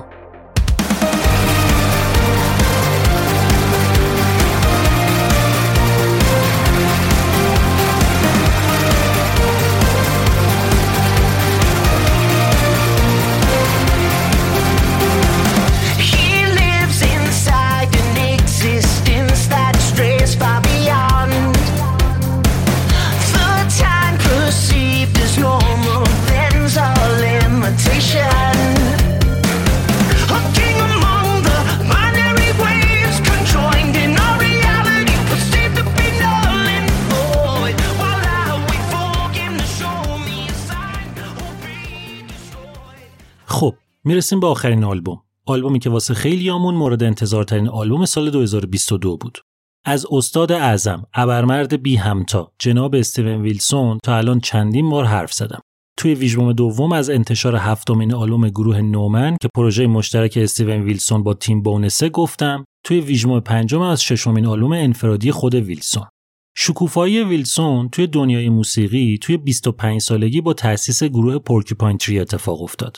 البته که ویلسون تا قبل از اون 4 تا گروه دیگه داشت و باهاشون 3-4 تایی هم آلبوم منتشر کرده بود. چه گروهایی؟ آلتامونت که ژانرش الکترونیکا و کرات راک بود. ویلسون 15 سالش بود اون موقع. یه آلبوم باهاش منتشر کرده بود. گاد که یه پروژه تو ژانر آرت راک بود که چیزی ازش اون موقع منتشر نشد. کارما که با هم مدرسه یاش توی دوران دبیرستان داشت و 2 تا آلبوم باهاشون کار کرده بود و نومن که آشنا هستیم باهاش که توی 20 سالگی با تیم بونس شروعش کرد و همچنان هم فعال باهاش. اما مهمترین حرکت ویلسون تا اون موقع پورکوپاین تری بود که در اصل ویلسون به عنوان یه پروژه تک نفره تعریفش کرده بود. یعنی خبری از گروه نبود و ویلسون میخواست تنهایی کار کنه و کنترل کامل همه چیز رو خودش داشته باشه. فقط به جای اینکه کار رو با اسم خودش جلو ببره، ترجیح داده بود اسمش رو بذاره پورکوپاین تری. ویلسون اینطوری و با همین سیستم 2 تا آلبوم اول پورکوپاین تری رو با نوازنده‌های مهمون کار کرد. On the Sunday of Life تو سال 1992 و Up the Downstairs تو سال 1993. تو همین سال 93 بود که بالاخره اولین آلبوم نومن هم منتشر شد. یعنی با وجود اینکه چند سالی بود ویلسون و بونس این گروهو داشتن، اما تازه تو سال 93 بود که آلبوم اولشون اومد. این آلبوم به ویلسون خیلی چسبید. احساس کرد که انگار نتیجه کار تیمی بهتر از تنهایی کار کردن از آب در میاد. پس تصمیم گرفت که پروژه انفرادیشو تبدیل کنه به یک کار تیمی و تفکر آدمای دیگر رو هم بیاره توی کار و مسئولیت‌ها رو تقسیم کنه که بتونه کارشو حرفه‌ای‌تر ببره جلو. با چند نفری که میشناخت صحبت کرد و اینطوری شد که ریچارد باربیری کیبوردیست، کالین ادوین بیسیست و کریس میتلند درامر رو دعوت به همکاری کرد و اینطوری پروژه تک نفره پورکوپاین تری تبدیل شد به یک گروه. ژانرشون بیشتر متمایل بود به سمت موسیقی اکسپریمنتال و سایکدلیک با یه رگه‌های کمرنگی از موسیقی پروگرسیو. از اینجاشو میخوام سال به سال بیام جلو. میدونم ممکنه گیج کننده باشه اما لازمه. پس سال 1993 آلبوم دوم پورکوپاین تری که هنوز سولو پروژکت بود با اولین آلبوم نومن منتشر شد. سال 1994 خبری از پورکوپاین تری نبود. هم هنوز ترکیب جدید درست جا نیفتاده بود، همین که ویلسون بیشتر درگیر نهایی کردن آلبوم دوم نومن بود. سال 1995 سومین آلبوم پورکوپاین تری که میشد در اصل اولین آلبومش در قالب یک گروه به اسم The Sky Moves Sideways منتشر شد. آلبوم خوبی بود. تأثیر آدمای دیگه کار خودشو کرده بود و اثر به مراتب منسجم‌تری نسبت به اون 2 تا کار قبلی شده بود. منتهی یه مسئله‌ای بود اینجا، اینکه استیون ویلسون توی همین مدت کم به قدری رشد کرده بود، به قدری بزرگ شده بود، به قدری مغزش فعال بود که دیگه همه وجودش تو پورکوپاین تری جا نمی‌شد. پس اینجا بود که در کنار پورکوپاین تری و نومن یه پروژه جدید انفرادی واسه خودش تعریف کرد به اسم IEM که توش برگشت به دوران نوجوانیش و موسیقی کراتراک. تو سال 1996 که پورکوپاین تری 4مین آلبومش به اسم سیگنیفای رو منتشر کرد، نومن هم 3مین آلبومش رو کار کرد، ویلسون و پروژه تک نفری IEM هم اولین آلبومش رو داد بیرون. یعنی همچین جونوریه این بشر. 3 تا آلبوم با 3 تا پروژه مختلف توی یه سال. باز ولی همه اینا واسه ویلسون کافی نبود. خلاقیتش خیلی بیشتر از اینا داشت وول وول میکرد. پس دومین پروژه انفرادیش رو هم شروع کرد. پورکوپاین تری و نومن و IEM سر جاشون بودن. این میشد 4می که اسمش شد بیس کامیونین. ویلسون اینجا رفت سراغ موسیقی امبینت و اکسپریمنتال و اولین آلبومش رو تو سال 1998 منتشر کرد. سال 1999 با انتشار 5مین آلبوم پورکوپاین تری به اسم استیوپید دریم یهو یه چیزایی تغییر کرد. اینکه این گروه یه چرخش مشهود به سمت موسیقی پروگرسیو راک کرد و از اون فضای اکسپریمنتال آلبوم‌های قبلی فاصله گرفت. منتها خیلی تو پروگرسیو راک نرفت جلو. همونجا دم در واسطاد. یعنی آلبوم یه تم پاپ راک هم داره تو خودش و اونقدر فضای سنگینی توش حس نمیشه. در ضمن تو همون سال 1999 جدا از این آلبوم مهم، ویلسون هم یه آلبوم با اسم بیس کامیونین منتشر کرد، هم یه EP با اسم IEM. سال 2000 آلبوم 6م گروه یعنی لایت بالب سان منتشر شد. سال 2001 ویلسون دیگه ترکوند. یه آلبوم با نومن، 2 تا آلبوم با IEM و یه دونه آلبوم با بیس کامیونین. اینا رو دارم میگم که فعال بودن این آدمو بهتر درک کنی. و اما سال 2002 که 7مین آلبوم پورکوپاین تری این ابسنشیا منتشر شد، بالاخره اون اتفاقی که باید میافتاد افتاد. پورکوپاین تری معروف و جهانی شد و اسم گروه استیون ویلسون همه جا پیچید. اما اتفاق مهمتر این بود که درامر گروه یعنی کریس میتلند از گروه رفت و جاشو کی گرفت؟ جناب گوین هریسون. اسم ایشونو قبلا شنیدین. توی ویژموع 4م که داشتم گروه د پایناپل تیف رو معرفی می‌کردم، گفتم ایشون الان درامر این گروهه. واسه اینکه از اینی که الان هست شلوغ‌تر نشه، فقط اینو بگم که ویلسون با پروژه IEM 3 تا، با پروژه بیس کامیونین 9 تا و با پروژه نومن 7 تا آلبوم منتشر کرده تا الان. پس دیگه اینا رو سال به سال دنبال نمی کنیم. فقط بدونین که همشون با همدیگه هستن. ویلسون دیگه شبانه روز چند تا شد؟ پورکوپاین تری، نومن، IEM، بیس کامیونین. 4 تا. مشغول این 4 تا گروه و پروژه بود. به نظر می اومد که دیگه باید ظرفیتش تکمیل شده باشه. اما نه، از این خبرها نبود. سال 2004 در کنار این 4 تا یه گروه جدید تو ژانر پاپ راک و آرت راک رو انداخت با حضور اویو گفن به اسم بلکفیلد. بلکفیلد هم تا الان 6 تا آلبوم منتشر کرده. خب پس دیگه اینجا بود که ویلسون پر شد با 5 تا برنامه متفاوت با آدمای مختلف و فازای جور و جور و ژانرهای متنوع. دیگه الان قاعدتاً 24 ساعت روزم براش کم میومد. اما نه، اشتباه نکنین.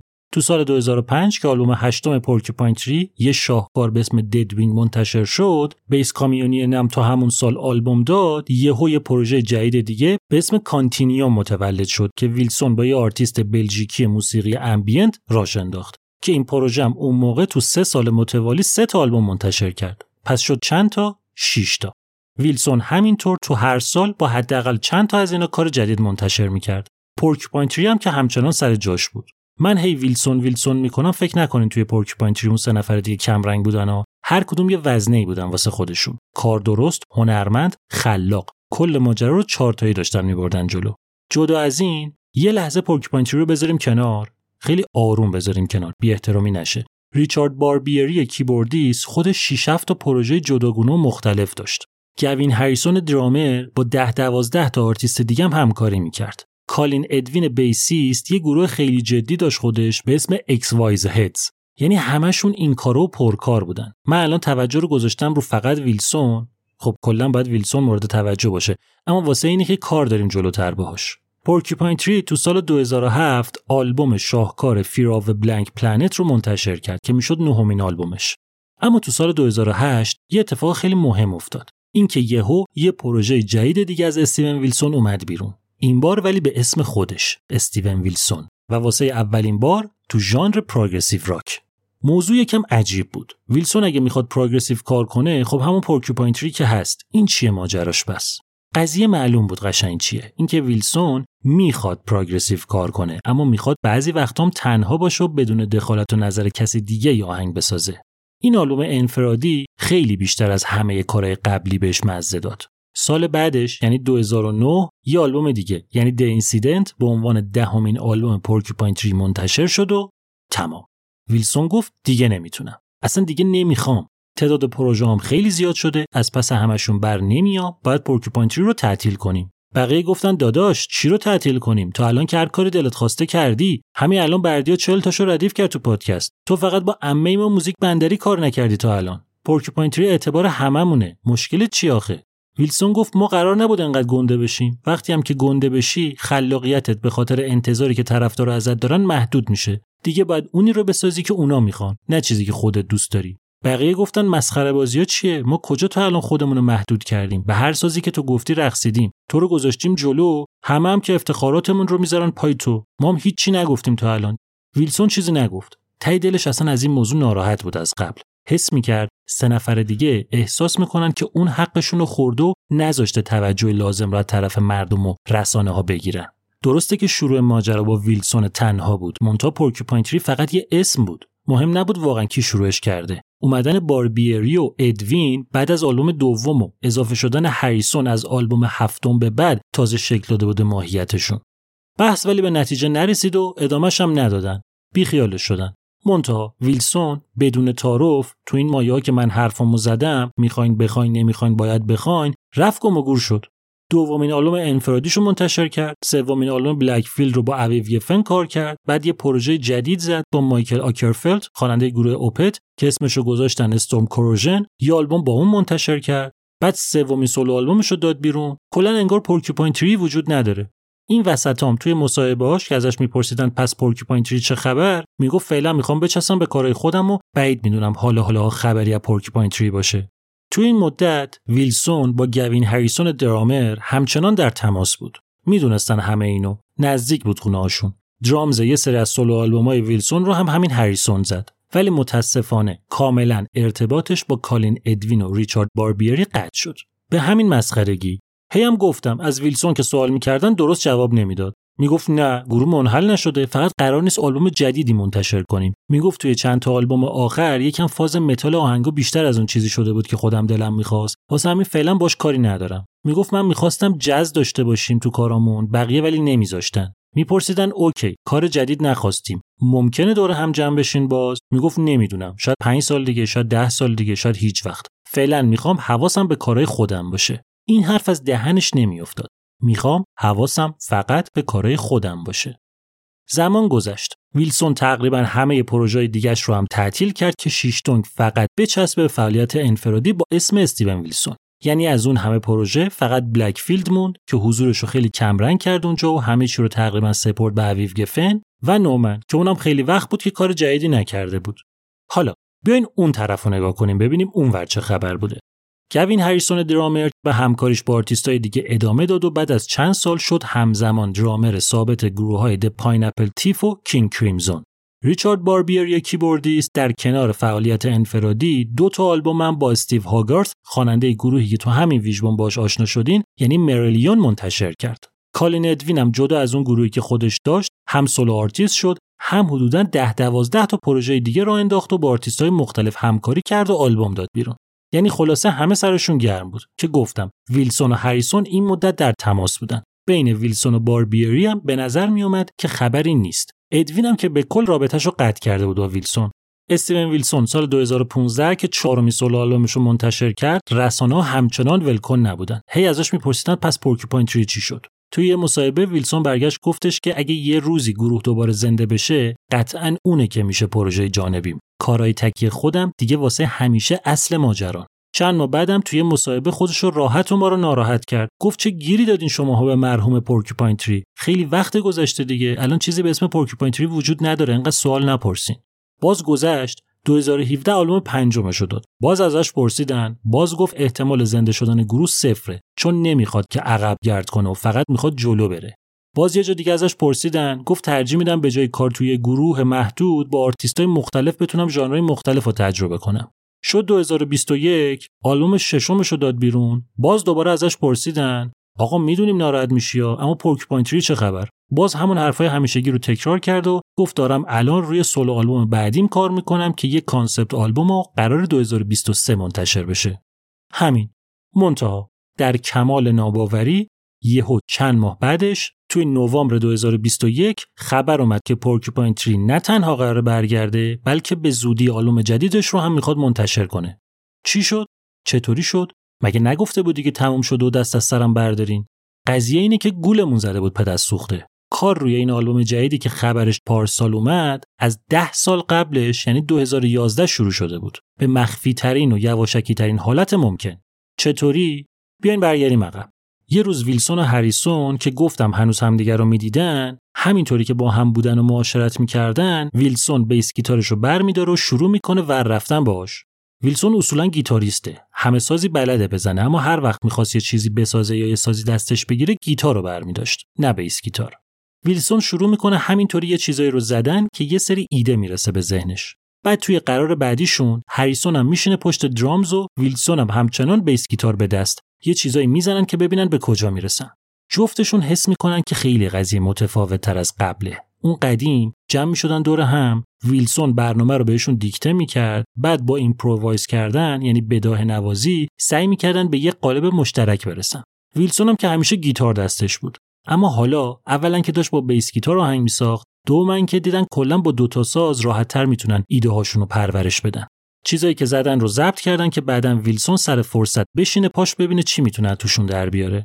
یکم بعدش تماس گرفتن با باربیری که ببینن اگه دوست داره اونم برگرده به جمعشون اضافه بشه. باربیری هم قبول کرد و برگشت.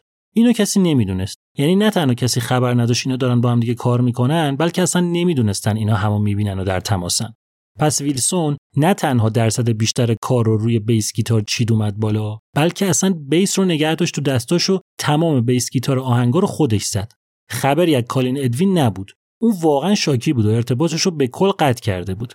ویلسون هم مشکلی نداشت. میگفت اینطوری که به عنوان یه گیتاریست دارم بیس میزنم، خروجی کار خیلی با اونی که ادوین میزد فرق داره.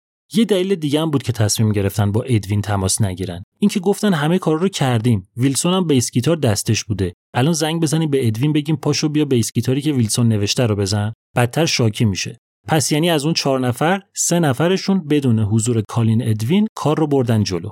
توی پروسه کار چند تا چیز دیگه هم با قبل فرق کرده بود. اول اینکه کل آهنگا رو همه با هم ساختن این دفعه. یعنی برخلاف قبل که ویلسون درصد بیشتر کار رو در می آورد و میذاشت جلوشون و میگفت حالا بخش خودتون رو کامل بکنین، اینجا همه با همدیگه از همون اول روی آهنگا کار کردن. تأکیدم داشت ویلسون روی این همکاری اتفاقا. میگفت نمیخوام شبیه کارهای انفرادی خودم بشه. دومی که برخلاف آلبوم‌های قبلی نه تنها یه نفر ازشون کم شده بود و گروه شده بود 3 نفری، بلکه اصلا سراغ نوازنده مهمونم نرفتن و همه سازا رو خودشون زدن. اینطوری که ویلسون خوند، گیتار و بیس گیتار و پیانو رو زد، باربیری کیبورد و سینتسایزر باش بود و هریسون درامز و پرکاشن رو کار کرد. توی این 10 سال آروم آروم اما رو به جلو آهنگا رو یواشکی کامل کردن. یعنی همون موقعی که هی از ویلسون میپرسیدن از پورکوپاین تری چه خبر، شیطون بلا داشتن 3 نفری روی آلبوم جدید کار میکردن. البته که 3تاشون درگیر کارهای شخصی خودشون هم بودن، واسه همین کار انقدر طول کشید.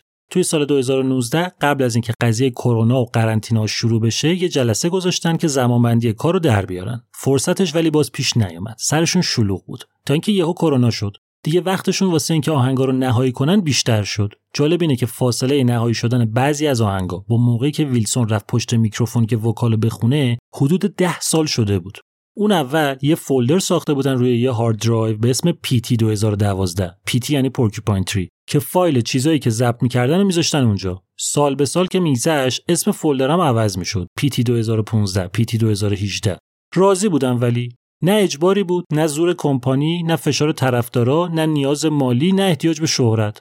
واسه همین همونطوری که راحت بودن کارو داشتن می‌بردن جلو. تا اینکه بالاخره اواخر سال 2021 به طور همزمان هر 3 نفر توی سوشال مدیاشون خبر برگشتن پورکوپاین تری با یه آلبوم جدیدو دادن و اینکه متاسفانه کالین ادوین کنارشون نیست. و در نهایت جون 2022 11مین آلبوم پورکوپاین تری به فاصله 13 سال از آلبوم قبلیشون به اسم کلوزر کانتینیویشن منتشر شد. حالا چند تا نکته بگم بهتون. اول اینکه اگه یه وقت کنجکاو شدین که برین لیست عوامل آلبومو ببینین، اگه چشمتون افتاد به کارگردان هنری و عکاس و گرافیست و طراح کاور آلبوم، از دیدن اسم ایان اندرسون تعجب نکنین. ایشون هر کی که هست هیچ ربطی به ایان اندرسونی که ما میشناسیم، یعنی رهبر گروه جتروتال، نداره. تشابه اسمیه فقط.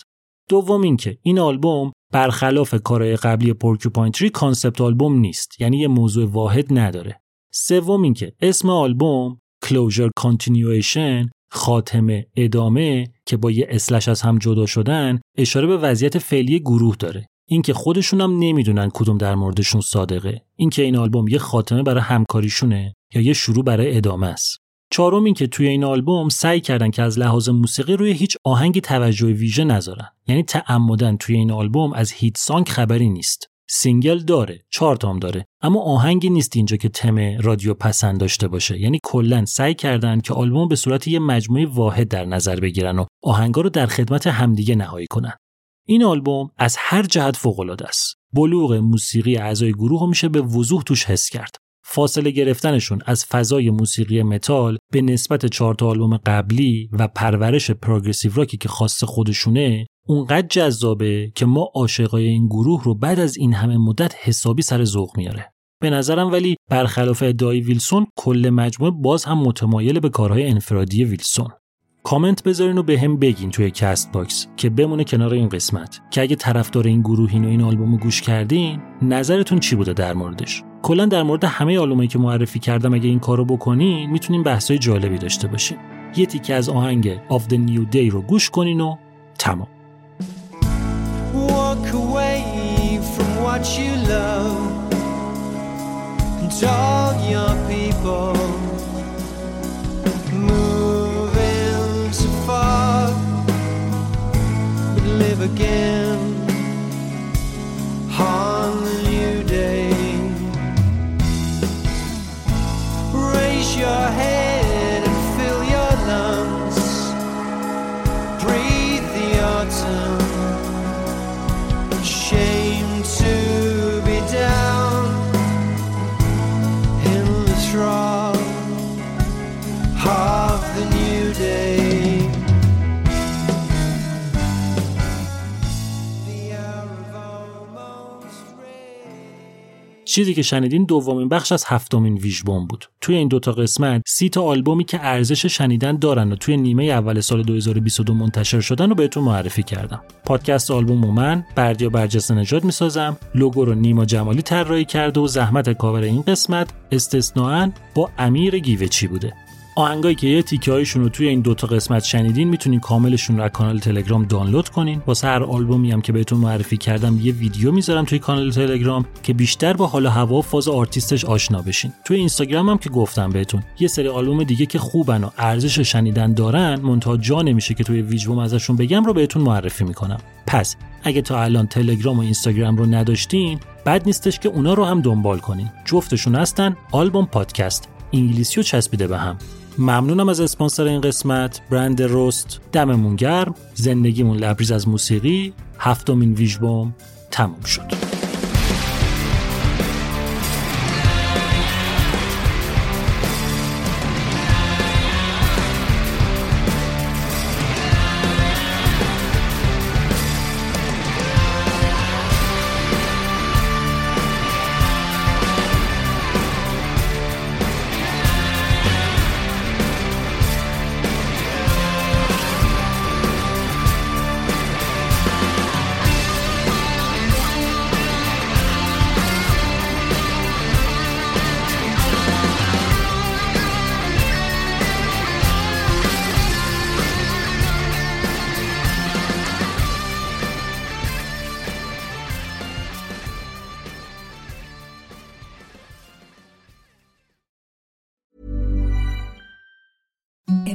The softest sheets you've ever felt. Now imagine them getting even softer over time. That's what you'll feel with Boll & Branch's organic cotton sheets. In a recent customer survey, 96% replied that Boll & Branch sheets get softer with every wash. Start getting your best night's sleep in these sheets that get softer and softer for years to come. Try their sheets with a 30-night guarantee. Plus, get 15% off your first order at bollandbranch.com. Code BUTTERY. Exclusions apply. See site for details.